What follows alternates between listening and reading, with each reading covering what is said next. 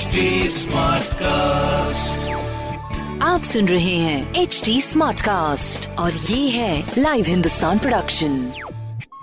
नमस्कार, आप सुन रहे हैं कानपुर स्मार्ट न्यूज, जहां आप हर रोज सुनेंगे अपने शहर कानपुर से जुड़ी बड़ी खबरें।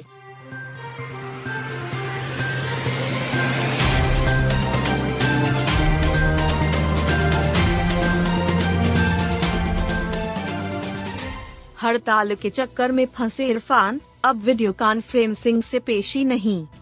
सपा विधायक इरफान सोलंकी को अधिवक्ताओं की हड़ताल का खामियाजा भुगतना पड़ गया। एमपीएमएलए सेशन कोर्ट ने वीडियो कॉन्फ्रेंसिंग से पेशी के आदेश को निरस्त कर दिया है। अब 12 अप्रैल को व्यक्तिगत रूप से विधायक को कोर्ट में हाजिर होने को कहा है। अब जिरह व लगातार सुनवाई होगी।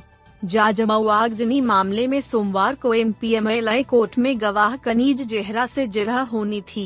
हड़ताल के चलते इरफान की ओर से अधिवक्ता जिरह करने कोर्ट नहीं पहुंचे।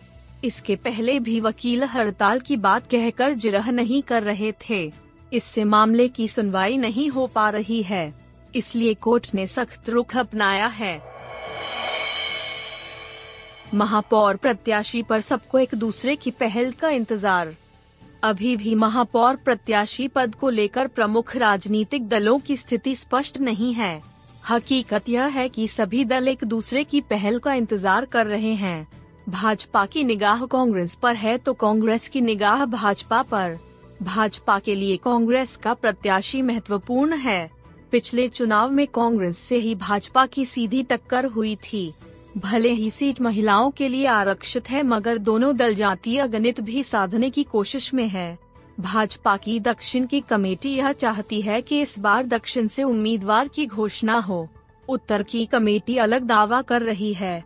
इसे लेकर कश्मकश जारी है।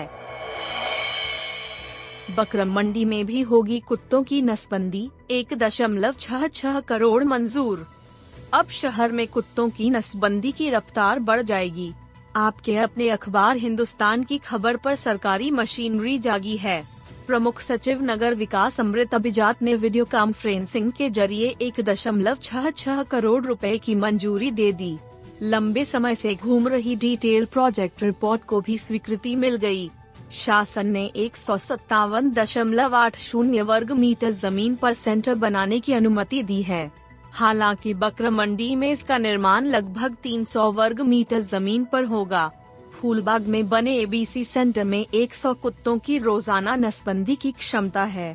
बकरमंडी में पहले 40 और बाद में 50 कुत्तों की नसबंदी रोजाना हो सकेगी।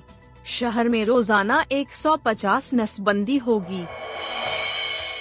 बिकरू कांड में मनु को छोड़ा, मगर जयकांत के केस में बनाया सरकारी गवाह। बिकरू कांड में पुलिस की पैरवी एक सवाल बनकर रह गया है। इस घटना के आरोपित शशिकांत पांडेय की पत्नी और प्रत्यक्षदर्शी मनु पांडेय पर रहम कर दिया। बिकरू कांड में कहीं शामिल ही नहीं किया, मगर जयकांत बाजपेई के शस्त्र से जुड़े मामले में गवाह बना दिया। कोर्ट से मनु पांडेय को समन जारी किया गया है। 14 अप्रैल को उसे कोर्ट में पेश होना होगा। 2 जुलाई 2020 की रात बिकरू में कुख्यात विकास दुबे और उसके गुर्गों ने सीईओ समेत 8 पुलिसकर्मियों की हत्या कर दी थी। पुलिस ने 6 आरोपितों को इनकाउंटर में मार गिराया।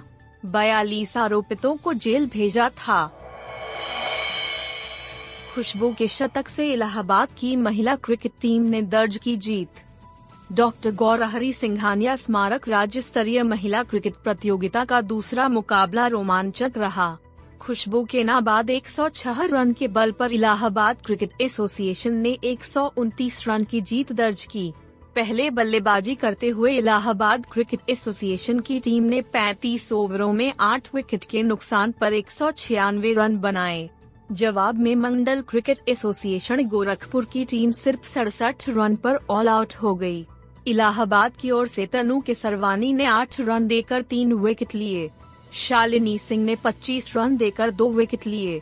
प्लेयर ऑफ द मैच खुशबू पाठक को रीता डे ने नकद पुरस्कार देकर सम्मानित किया।